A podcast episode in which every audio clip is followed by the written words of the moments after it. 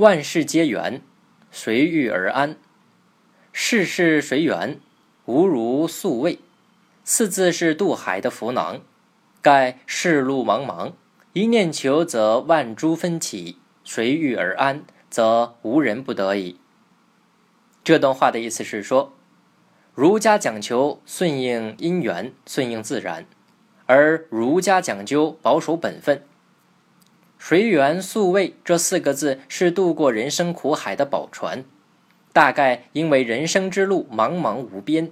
一产生追求完美的想法，那么各种纷乱的头绪就会不断出现。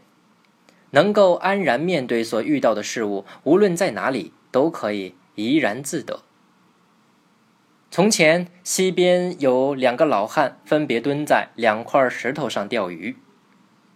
贾老汉很容易的钓到了许多鱼，乙老汉终日没有钓得一条鱼。他就把钓竿扔在地上，询问贾老汉说：“咱们两个人钓鱼的时相同，钓鱼的水也相同，但为什么得失之间有这么大的区别呢？”贾老汉说：“我刚要放下钓钩时，只知道有我这个人，而不知道有鱼，眼睛不眨，神情不变，鱼忘了有我这个钓鱼的人，所以非常容易钓到鱼呀。”而你呢，心里总想着鱼，眼睛总望着鱼，神情变化多端，鱼就吓跑了，怎么还能钓得到鱼呢？万事都要随缘，你只要保持怡然自得的神态，自然可以钓到鱼的。乙老汉按照他的教导去做，果然也钓到了鱼。我们要为理想主义者而高歌，因为理想主义者大都有明知不可为而偏为之的勇气。世上壮烈的事业，大都也是理想主义者所作所为。